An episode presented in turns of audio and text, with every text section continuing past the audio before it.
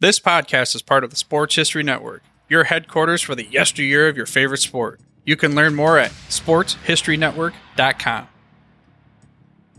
On January 5th, 1992, the Broadway show titled On Borrowed Time closed.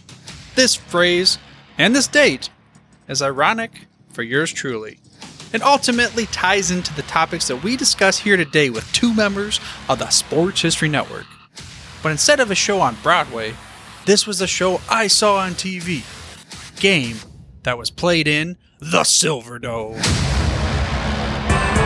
Welcome to the Football History Dude podcast, where each episode is a journey back in time to learn about the rich history of the NFL. Your host is Arnie Chapman. Football is his passion, and he wants you to come along with him to explore the yesteryear of the gridiron. So hop on board his DeLorean and let's get this baby up to 88 miles per hour. Great Scott. This time, as we step off the DeLorean, the date is January 5th, 1992. We're in the Pontiac Silverdome. This is a playoff game between the Dallas Cowboys and the Detroit Lions. Barry Sanders would end up having one of his most iconic runs. Of course, which one can you pick? Because there's so many of them. This one, this is where he bounces off the defender, pinballs around, makes a guy trip over himself, and then another standing in the middle of the crowd with his best, oh, where did he go impersonation. In this game, the Detroit Lions would ultimately defeat the Dallas Cowboys in the Silverdome on this fateful day, 38 to 6. We had confidence, we had swagger, and we had a chance to finally do something after winning our first playoff game since 1957. Now let me pause. Let that sink in just a little bit. We'll go back a little bit. December 29th, 1957. The Lions won the championship game. This was their last playoff victory, though, until January 5th, 1992. What's the fuzzy math there? 92 minus 57? Oh, it's up there in the stratosphere. Let's just say it's a long time. But wait, there's more. The next game, the next week, they get crushed by the Washington Redskins in the 1992 NFC Championship game. Well, it was for the 1991 season. For the next 30 years, the Lions would make it to the playoffs eight more times. Uh, only to lose all of them. So, yes, in over 50 years, my beloved Detroit Lions have only won one playoff game. Now, if that doesn't deserve a come on, man, I don't know what does. Yes, sure, there's other things you could talk about. I promise you, this episode is not a pity party for yours truly. I'm using this as just a setup for this week's interview because it's a unique one for you. It revolves around two teams that the Lions played against in the playoffs in 1992, for the 1991 season, that is. And it also ties into what I said at the beginning that irony of the Broadway show ending the same day of the Lions' last playoff win, because I guess they were playing on borrowed time. And although when I recorded this intro, we just put a boat race whooping on the Cardinals, yes, that's for you, Josie Emba. We just don't have much hope to get out of that time we borrowed for the game against America's team back in 1992 on January 5th. And now, that is the tie in for this week's episode America's team. The team from America's capital. We're going to get down to the nitty gritty to talk to two podcast hosts from the Sports History Network about the great rivalry of the Cowboys and the Redskins from the 1970s and the 1980s you may have heard this topic on the feed that you might be listening to it right now. Mark Morthier, of the host of the Yesterday Sports podcast covering the history of sporting events from mostly the 70s and 80s from Mark's point of view, had an article and a post talking about the great rivalry from that time, more so from his point of view as a Cowboys fan. Now, not too long ago, we brought on a guy to talk about his fandom for the Redskins during that same time frame. His name is Frank Reading, and he is the host of Ringside with Reading, boxing history from yesteryear, covering boxing history from all forms, but he kind of mostly dives in. He was a mega fan around the 80s and the 90s. So again, Mark is a Cowboys fan, growing up near New York City, so go figure. Frank, the Redskins fan, growing up in the Garden State of New Jersey, closer to Eagle Country. So we don't know where that makes sense. But again, enough of me giving you the backstory. We're going to dive into the conversation about the great rivalry of the Cowboys and the Redskins of the 70s, 80s here in a little bit. But again, if you're listening to this on Yesterday Sports, on that feed, well, hey, welcome to the Football History Dude podcast. Have you never heard of it? Well, we're a show that we go back in time on the DeLorean. We go learn about the history of the gridiron one interview at a time. Whether it's a former player, author, historian, or maybe it's the podcast host, just like we're going to have today. Again, my name is Arnie Chapman, host of the Football History Dude podcast. If you're listening over on the Yesterday Sports feed, and if you're listening to Football History Dude podcast, this is also being played on Yesterday Sports feed. So you got to go check out Mark's work and Frank's work after we have this interview. But speaking of the interview, let's just get right into it with Mark and Frank, the great rivalry of the Redskins and the Cowboys of the 70s and 80s. Taking that back in time. First thing we got to bring here, we got interesting, like we discussed. We've got Mark, the Cowboys fan, Frank, the Redskins fan. Both of you grew up in New Jersey. So let's start there. Neither one of you grew up where the, the fan was. Mark, why did you grow up a Cowboys fan when you lived so close to New York City? Well, um, it was mainly, I guess it was mainly because of my older brother. I did kind of like the Giants at that time. I, I started watching football probably around 1969. I was seven years old. And I kind of liked the Giants, but the Giants did not have a good team at that time. And my brother uh, became a Cowboys fan when he was watching the Ice Bowl, the famous Ice Bowl between the Packers and Cowboys. And so he kind of convinced me to become a Cowboys fan because the Giants had uh, such a bad team. But then, as soon as I became a Cowboys fan, the Giants had a good season in 1970.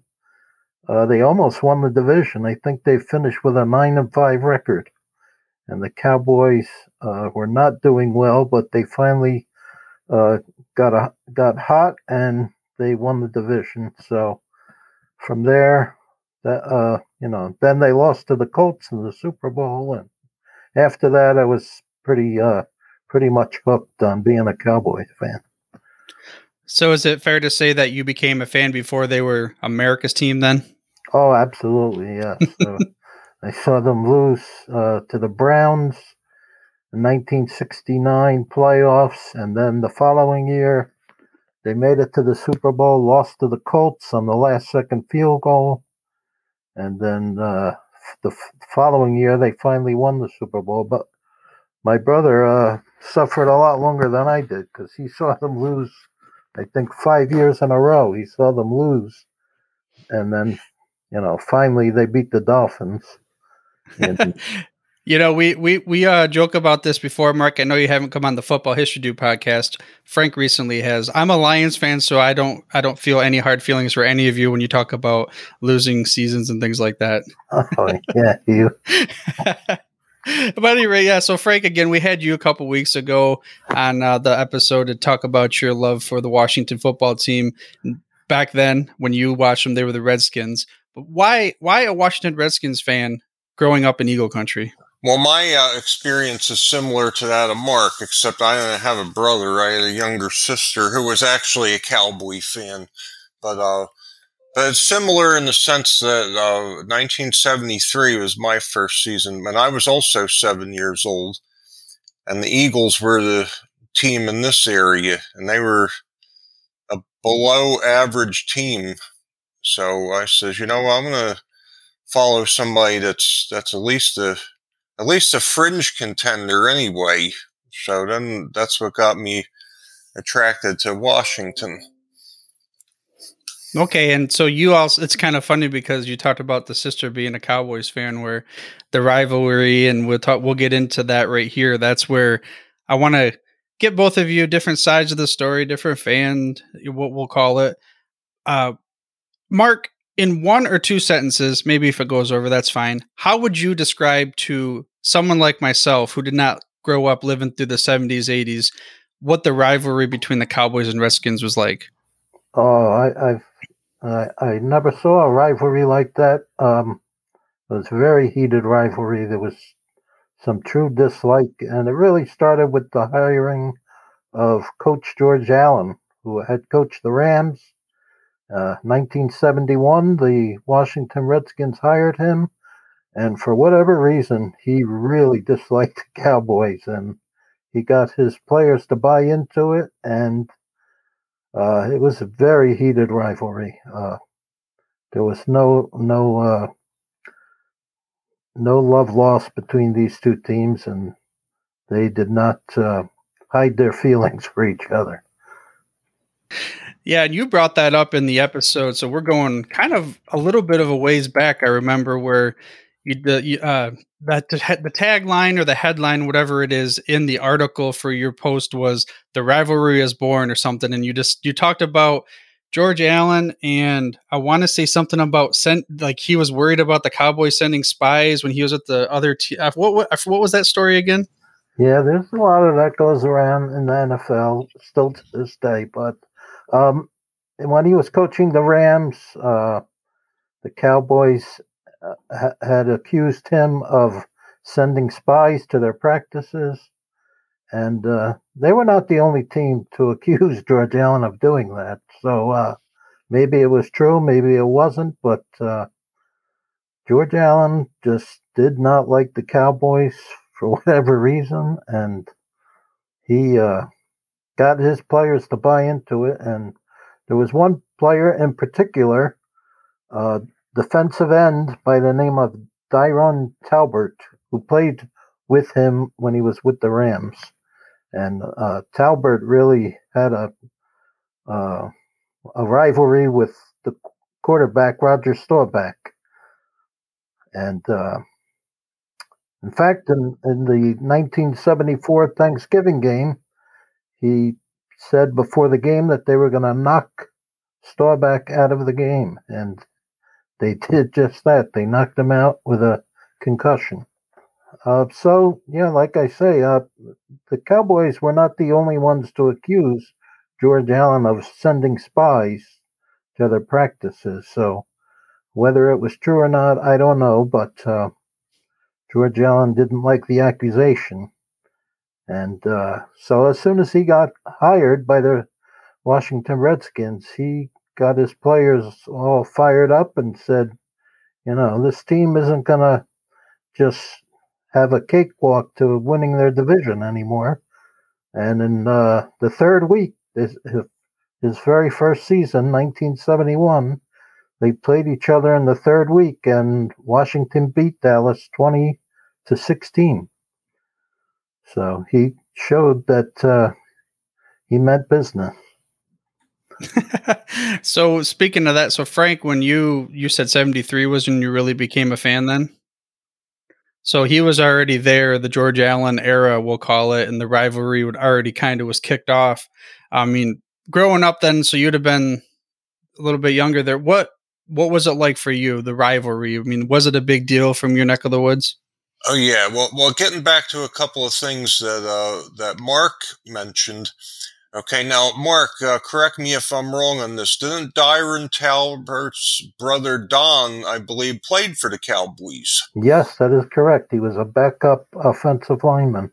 Okay, and um, and that game you're talking about was in the Cotton Bowl, the third game of the season. Oh yeah, the third 16 uh, game there. Okay, and, and George referred to the Cowboys as those damn Cowboys. That's what he would call them. And then I like that story about how um how when George is wearing a gi. Did you ever hear that story, Mark? Where he uh, he had that uh, he had wood there and he chopped the wood and all his players were, were hey George, get him, George, get him, George. He said I want to come out and I'm going to beat Tom Landry up. really, the guy was a piece of work real character. Yeah, George Allen was a character, that's for sure. So he, he added some intensity to that rivalry. Oh okay. yeah, like you mentioned, he got all his players on board with that too. To, to, it was like a it was like a tradition being a Washington player at that time to hate the Cowboys. Right, absolutely. He even he had a player on his team whose first name was actually Dallas. Dallas Hickman, his name was. Yeah, I remember him. And he refused to call him by his first name. oh. So is this okay? Again, we're going back to I. You know, I didn't live it. Was this a big discussion on the national broadcast? Like now we might hear him talk about something else, but was this a big deal around the all of the NFL world? Yeah, I, I would uh, agree with that because they were both in the same division, NFC East, and and Dallas pretty much was the kings of that division. Then when George Allen came along, the Cowboys were a superior, talented team, but uh, but Washington at least gave them a challenge for the division, and they didn't run away with it anymore. So yeah, oh yeah, it was big. Mark, you grew up in the okay, so you should have been maybe a Giants fan, or I guess even a Jets fan is kind of close too. What uh, was it a big deal? Where so okay, we just had as we are recording this, Michigan just played Ohio State, and from what I understand, they they put a good whoop into them. So I can go ahead and say that on the air. But was it one of those deals where even if they were having a bad record, which there really weren't too many bad records during that time frame, as long as when those two teams played each other, that's all that mattered that year. If you win, you you had a pretty successful year. Well, uh, it was really between the two of them for the division title uh, all through the early '70s, and then uh, actually the St. Louis Cardinals. Uh, they they uh, gave them both a run for their money for, I think, 1975, 76, and 77. So now it became uh, a three team race. But throughout most of the 70s, it was between the Cowboys and the Redskins for the division title. So I wouldn't say that, you know, just because you beat, just because, just because uh, you beat Washington you know, you did not, con- and and the same goes for Washington. If Washington beat Dallas, they did not consider it. You know, we had a successful season. They still wanted to win the division and go on to the playoffs, and most of the time they both were in the playoffs. Again, you're talking to a Lions fan, so you know if we beat the Packers, the one out of 20 years or whatever it was in a row, we're doing good. Um, let's let's with that. Let's take our DeLorean the first actual trip here. So I have the DeLorean. I'm not sure if you can see it, Mark. We had to modify it so all three of us can fit in it. Uh, I was given a game, a date, December 16th, 1979, the last regular season for a quarterback that some people around these parts might know about. But the quote that I got from Frank was this was possibly the most thrilling and exciting games he had ever watched. Let's go ahead and start this off. Frank, let's talk about this game and then Mark, you chime in too.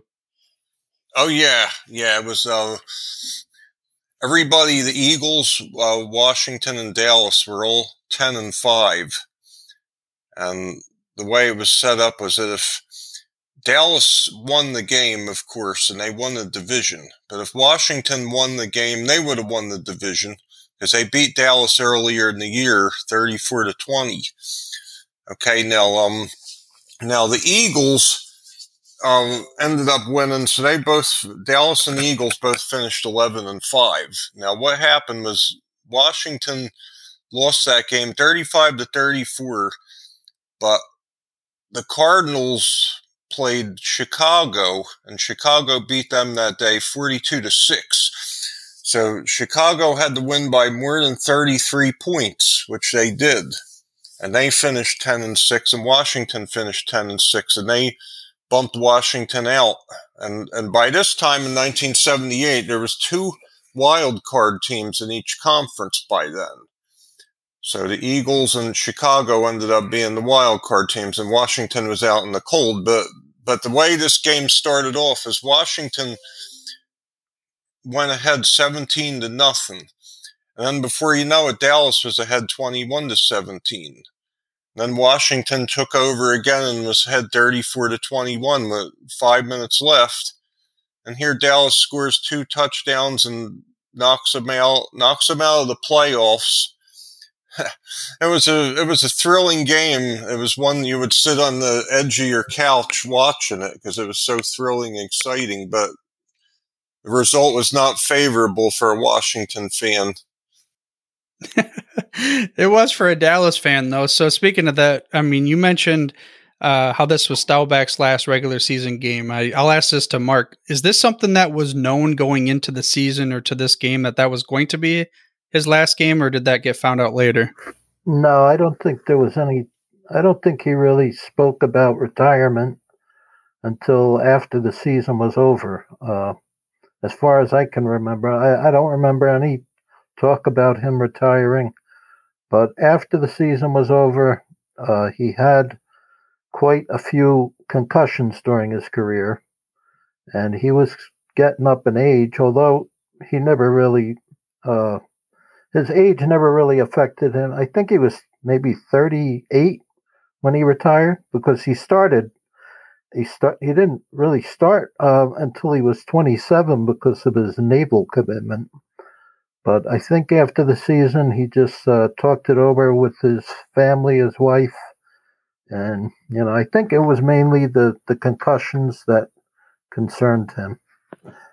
But uh, the game that uh, Frank spoke of, yeah, I, I can remember that the back and forth. Uh, Washington took the big lead, and then Dallas came back, and then Washington came back and took another lead, and then Dallas came back again, and it was really uh had like you said, it had you on the edge of your seat. And an interesting little story about that game is um after the game, Harvey Martin uh, there was a funeral wreath that was sent to Harvey Martin's house during the week with a tag on it that read from the red from the Washington Redskins. But it actually did not come from the Washington Redskins. The wreath was delivered by a Cowboys fan who felt that Martin needed a little extra motivation. So, you know, Harvey Harvey Martin actually thought it came from the Washington Redskins. So after the game was over, he burst into their locker room and threw the wreath at at, at the team. Only to find out later that it actually was from a Cowboys fan trying to right, get him yeah. a little bit Tom of fire. Landry makes Tom Landry made him apologize, and yeah, yeah, he found out later that it was from a Cowboys fan. yeah, it's a good story. That's funny. Yeah, I had to look up. I mean, not to be uh, again. I had to see who Harvey Martin was. It looks like uh, very this a defensive end or tackle. Yeah, defensive end. Okay, yeah, he uh looks like he was a big time star there too. I mean, but he didn't. He he's not in the Hall of Fame, correct? No, uh, he had some good seasons. Uh, he had one season, I think, where he had 23 sacks, and that was only when they had 14 game schedule. Yeah, so he was wow. he, he, had some really good seasons. And uh, I wanted to ask Frank. Uh, he was talking about that uh, the playoff situation with with the uh, the Bears had to win by a certain amount of points.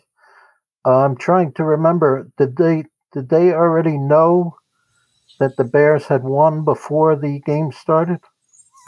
Um, I believe so because I think that was a earlier game, if I right. remember. Remember the Washington Dallas game was a 4 was, p.m. game. Yeah, that was the later game. Yes, so that was shown nationally around the country too. Yes.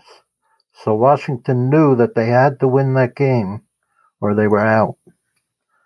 Yes. And yeah, and, and you know, I just wanted to add too, uh, Mark, that you know, Super Bowl twelve, Harvey Martin was the co MVP of that game with Randy White.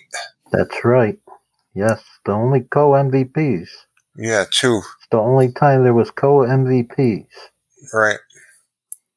And there was one big play I remember in that uh, Washington Dallas game, the 1979 game, uh, where John Riggins needed to get a first down. I think if he would have, if he would have gotten the first down, Washington might have just been able to run out the clock. But Larry Cole, the defensive tackle for the Cowboys, uh, burst into the backfield and stopped Riggins, and Washington had to punt. And then that's when Staubach went to work. Staubach did, performed his magic like he did so many other times. Oh, Right. he, he was something else. Captain Comeback, they called him. Oh, one of the greats of all time, no doubt. Well, let's let's do that then. Okay, so I'm Jennifer Parker from Back to the Future. I just got knocked out, and I'm sitting in the DeLorean, right? And you guys are just gonna go wherever you want. You're Biff Tannen, I guess you could say. Let's just. I'm gonna let both of you take me through the rivalry that is the Cowboys and the Redskins of the 70s and 80s. Just go from spot to spot. Frank, you can start, and then Mark, you chime in, and you guys just take us as a listener down for a whirlwind. Okay, sure. Uh, well, some great. Um, well, not not to uh, rub this in, uh, Mark, but just um, you know, they played an NFC title game twice in '72 and '82, and Washington was victorious both times in Washington. Now, on Dallas's side, during that '70s, they played on Thanksgiving twice, and Dallas was victorious in Dallas. That is correct, yes. I remember all those games. I remember the 1972 championship game. Uh, it, it actually was a close game up until the fourth quarter. I think Washington led 10 to 3 going into the fourth quarter. And then they just uh, took over in the fourth quarter and scored 16 unanswered points and went on to win 26 to 3 and I'm still not over it. and that was that was I I think that may have been uh well up to that point anyway. That was certainly uh Washington's best team that they ever had. That was uh a team that went to the Super Bowl and unfortunately they had to play uh, the undefeated Miami Dolphins.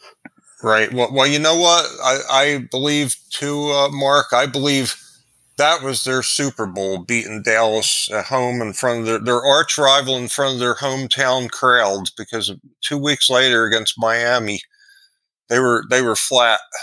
Yes. Yep. So, um, we talked a lot about the '70s, but actually, the rivalry did continue up and up into the '80s. Uh, it seemed like after uh, it was after the 1977 season, where George Allen was no longer the coach. It seemed like you know the rivalry was fading, and then uh, it picked up again really, I think, because, well, first of all, Diron Talbert was still there, but then they had a new quarterback, Joe Theismann, who was uh, pretty, uh, I guess at that time, he was young and he was pretty arrogant, and he liked to rub it in when, whenever Washington was on top. So, he kind of re- revived the rivalry, I think, Joe Theismann. And then, Yes. uh, uh, and then uh, Washington had a bad season in 1980. They were only six and ten. Then they were eight and eight the following season. Yes. Then they hired Joe Gibbs, and then that's when the Redskins uh, started to win Super Bowls when they hired Joe Gibbs. the glory years of that organization. And, and just a couple of things to add to that is Joe Theismann is a native New Jerseyan from South River. And yeah, he was he was awful cocky. See, you know what? And he played with Drew Pearson, right? That's yes. They, Yes. they, they were and, and Drew Pearson was a quarterback at Tulsa as well. So right. yeah, they, they were. I believe you know what? I believe Theismann was in his senior year, and, and Pearson might have been like in his freshman year. I think they only played together for one season, but they did were at the same high school. That's right. That's correct. Right. Yeah, yeah, yeah. And um, and you know another thing with 1980, that's the year John Riggins sat out for a year. Oh, that's right. That's Okay, and then Joe Gibbs brought him back in 1981. Then, then, like I said, the glory years of that organization were the Joe Gibbs years from 81 to 92. That's when the that team was a force to be reckoned with. And, and to me, you know what? That was the that was probably the most important and best win in Washington history is the 1982 title game when they beat Dallas. Yes, they had a very good team. And then the following season, they had another really good. And I don't know if you remember, I'm sure you remember, with, uh, I believe it was the first game of the season, Monday night, uh, Washington and Dallas at RFK. 31 to 30, September uh, 5th, 83. And you know what? That was Darrell Green's first game, too. Oh, was it? I didn't realize that. Yes. And that was another uh, back and forth game. The Cowboys Correct. were behind 23 to 3 at halftime. Yep, that's right. And they came storming back. Mm-hmm. And then uh, every time it seemed like uh, maybe the rivalry was starting to fade and it wasn't quite what it used to be. something right. would happen, and it usually involved Joe Theismann. yeah, and, there you go, right?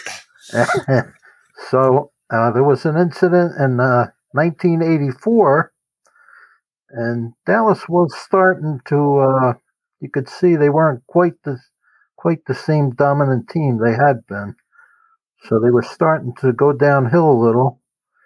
And there was a game where Washington had the lead 30 to 28, and all they needed to do was take a knee and let the clock run out.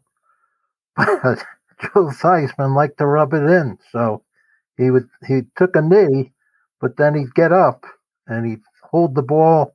He'd hold the ball up, and he was taunting the the Cowboys players, and he did that three times in a row. He'd take a knee, then he'd get up, hold the ball up, taunt the Cowboys, and then uh, there was a cornerback uh, for Dallas, Ron Fellows, who had enough of it, and he leveled Theismann, and then there was a bench clearing brawl, and the referees actually uh, ended the game with 24 seconds remaining on the clock hmm. because there was a, a bench clearing brawl. Well, so uh, okay, I gotta stop you there, Mark. I I've never heard of that where they actually had to end the game with the 24 seconds left on the clock. So you, they call basically called it and yes, left the, they, the time on the clock and still gave them the victory. Yes, because it was, uh, I believe it was fourth down. Yeah, well, really, like I say, all Washington really had to do was run out the clock, which is what they were doing. But uh, Theismann was rubbing it in. So a bench clearing brawl ensued, and the referees just couldn't get control of the game. You know, it was just, it just got so out of hand that they just said, "The heck with it." You know, we're just going to end the game before somebody gets hurt. Can either of you recall a time when that's ever happened where the game has ended without zero zero zero on the clock? Uh, not that I can recall.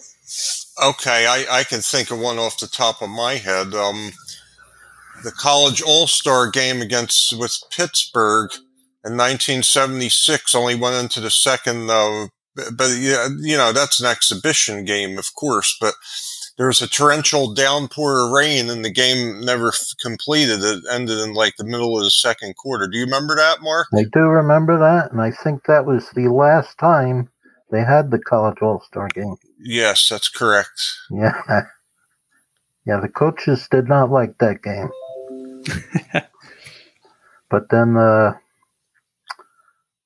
well, I think uh, the final final year really where the rivalry was still had some spark to it was 1985, and uh, the Cowboys beat Washington on a Monday night game 44 to 14 and it was only i think maybe three or four weeks after that game that Theismann had that horrific leg injury and that was the end of his career and that pretty much ended the the rivalry too. Well, you know what else I remember about that season? See, I, I was fading away from football at that time. I was getting into my box and fandom at, at big time then. But you know what? I was visiting a friend of mine who was in the Navy. Okay, he was out in Norfolk, Virginia, and that was let's see, November the tenth of um of eighty five. That would have been, and Washington got beat by the Cowboys 13 to 7 because I remember watching that game it was on TV they were showing it and I was Virginia right next to DC so that game got a lot of so Dallas beat them twice that year Oh, okay. I don't remember the first victory, but I think if uh, if I'm not mistaken, I I think that was the season that Theismann had the uh, that horrific leg injury, right? you know what it was the next week after that because that was if you remember that was on Monday night against Lawrence Taylor with the Giants that was Right. one week later in fact Oh, I didn't realize it was only one week later. yes Yeah, and that was the end of his career, yeah that was it and that pretty much was the end of the rivalry. right But that was uh, pretty much uh, about a 15 year rivalry. And uh, that was a very heated rivalry. I'm going to add one line, uh, Arnie. I'm going to add a line that I use from the uh, the ringside with Reading. One for the ages. Yes. yeah, that was one for the ages, ladies and gentlemen, as you would say. Okay, well, speak. Okay, one for the ages. Now we'll. I'm gonna hop back in. I just woke up. I have my sedative is worn off, and I'm gonna ask you both the same question, but from a different perspective. It's kind of like what we'll call a reverse Mount Rushmore. Um, Frank, I'll ask you first. You can pick four Cowboys players during the 70s, 80s rivalry that if you had a chance, you'd pluck them away and bring them over to Washington. Who Oh, would they Roger be? Staubach, number one, without a, que- a question of a doubt. Okay, now now here's a couple. Now I'm going to go off this for just a second, if you don't mind. Okay, because well, me and Mark been in contact on on email. Okay, and there's three players I could think of off the top of my head from that 70s era that actually played for Dallas and came to Washington. They were as follows: Duane Thomas. Calvin Hill and Jean Fugett all came to Washington from the Cowboys earlier in that decade. Okay, but but um anyway, yeah, Roger Staubach would be one. Drew Pearson would be another. Okay, Tony Dorsett. And let's see, I'll go with a defensive player as well. Um, Harvey Martin. All right, Mark, how about you? Same thing, but the other side. Oh, I would start off with uh, a running back by the name of Larry Brown. Uh, he played, I forget what his final year in the league was, but in the early 70s, before uh, his knees got wrecked, he was pretty much, you know, top three every year in the top three running backs in the league. And then I would have to pick uh, Hall of Famer Ken Houston, one of the best defensive backs to ever play the game. Ken Houston. Oh, and that that um Monday night game we didn't mention the the famous Ken Houston game, 1973 Monday night game. Uh, Washington was ahead 14 to seven, and this was before they started overtime. I, yeah, this before they started overtime. So Dallas was about to tie the game to make it 14 to 14, assuming the extra point was good. Um, Walt Garrison, Cowboys running back, had the ball. He was just about to step into the end zone, and Ken Houston came from behind and uh, wrapped his arms around Walt Garrison, and Walt Garrison could not get into the end zone, and that's how the game ended. And I don't think I slept a wink that night. And uh, another player I think I would have to take would be de- another defensive back by the name of Pat Fisher. Uh, very small. Uh, I think he only weighed about 170 pounds, but uh, very uh, ferocious tackler. Was had no fear, no fear at all. I think he was only about 5'9", 170 pounds. And then for my fourth player, well, I think I'd have to go with Charlie Taylor, another Hall of Famer, Hall of Fame wide receiver who uh, used to kill the Cowboys, uh, especially in that 1972 championship game. Uh, he had, I don't know how many receptions, and he had well over a hundred yards in that game. So there's those would be my four: Larry Brown, Ken Houston, Pat Fisher, and Charlie Taylor. All right, so we got a good makings of a team if we could combine both of those together. And again, speaking of combining both of them together, I want to thank both of you for this. Uh, we'll call it uh, once in a lifetime, ladies and gentlemen. We have the the rivalry where we bring two guests on the Football History Dude podcast to talk about their fandom for their teams. You know, yesteryear of, of the gridiron. Uh, with that, this is the Football History Dude podcast, but this is also going to be played on Yesterday Sports. Mark, how about you tell the listener of this show, seems like you've never been on here, a little bit about what Yesterday Sports is? Well, it's about uh, mainly it's sports from the 1970s is mainly what I focus on.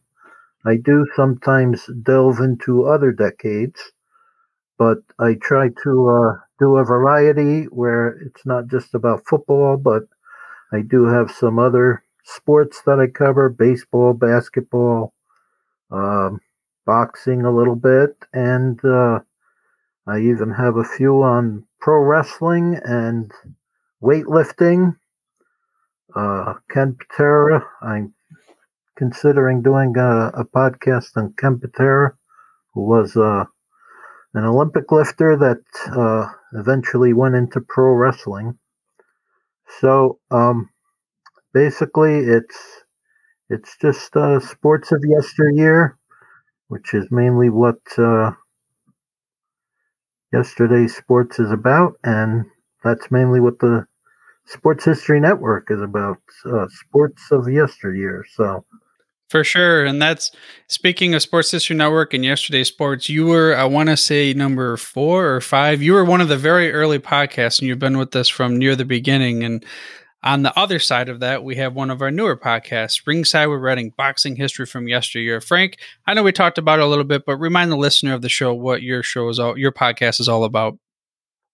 All about uh, educating the uh, listener about the history of the sport of boxing, mostly from uh, from yesteryear in the days. For the most part, I mean, I do dive into some historical, but my fandom is really from the 1980s and 90s is when I was a mega fan, but I I'm kind of historical anyway, so I go back in time and uh, talk about you know like you mentioned the pound for pound podcast got a lot of good uh, um, notoriety and stuff. So yeah, I, I dive into the history of it from the early days.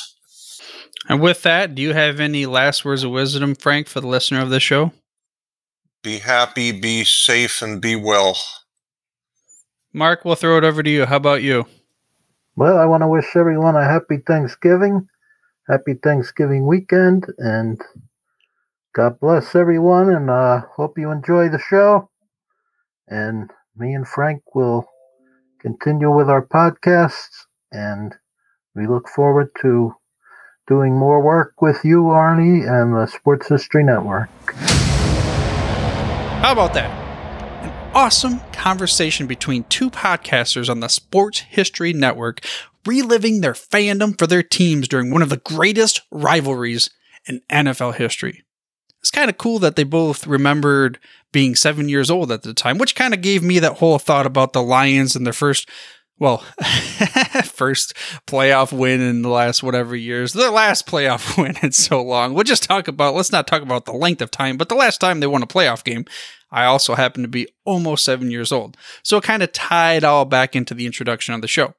Now, I enjoyed personally hearing to them talk about their fandom and getting into the origin of the fandom, but I thought the best part was when I basically just shut up. I'm Jennifer Parker, knocked out on the DeLorean, and I say, hey, you two have at it that's when we got to the real meat and potatoes of what I thought was pretty cool. There's the two guys, not that they were disliking of each other's franchises. It was just two guys who were reliving these cool stories from the fandoms of their childhood and growing up, watching their favorite teams, but then reminiscing of the cool plays and such from the other guys. Just, you know, two guys talking about a rivalry that they used to watch like they're buddies at a bar. You might not know it, but they just recently met via the Sports History Network. And as you can tell, they hit it off. That's one of the main things that we're trying to foster here at SHN. We're looking for passionate sports history people to join our community. Now, if you think you fit that criteria, then reach out to us over on the website. We're always interested in bringing on more sports history podcasts. And I, I tell you what, even if you, you're not really, ah, I'm not so sure I want to get into this whole podcast thing. I know what that thing means all about, but I tell you what, I'm good at writing articles and I have a whole lot of knowledge and passion about sports history. Well, there you go. If you want to write an article for the Sports History Network first, kind of take a little dibble dabble crack at the water, you can do that over at the Sports History Network website as well. Head to sportshistorynetwork.com. Just reach out to us. If you are interested in starting the podcast, I'll personally help walk you through the process and get you started. In fact, it's one of the greatest joys I have at the network. I thought that I was getting into this because I wanted to start a podcast network of a bunch of other people and kind of go around and, hey, you do your own thing. But then I found that when people come in with, they're like, hey, Arnie, I tell you what, I got this idea. I want to start a podcast. I, I love this. I got a book about, say, whatever, football history. But I just don't know how to do that whole podcast thing. And there you go. Well, I'll tell you what, bring it on over. I'll help you out. We get this thing started boom, bam. For you know we got when football was football. We have pro football in the 1970s. Those are the first two on the network. And then we just keep going on and on and on. So again, head over to sportshistorynetwork.com. Reach out to us over on the contact page. And while you're at it, you got to head to the podcast page as well. You got to check out Mark's show, Yesterday Sports, and Frank's show, Ringside with Reading, as well as all the other awesome sports history podcasts we have on the network. And looking at the calendar here, as I'm recording this, we're about a day, eh, two days before Christmas. So I know you're going to listen to this after the holidays, but I want to wish you a Merry Christmas, Happy New Year, and just like Oz from Truly the Goats always says, stay historical. But for now, dude, I'm through if you're through. Thank you for listening to this episode of the Football History Dude. To make sure you're the first to get the next episode, please subscribe on your podcast player of choice and head on over to thefootballhistorydude.com for the show notes and more information on the history of the NFL. And remember, dudes, where we're going, we don't need roads.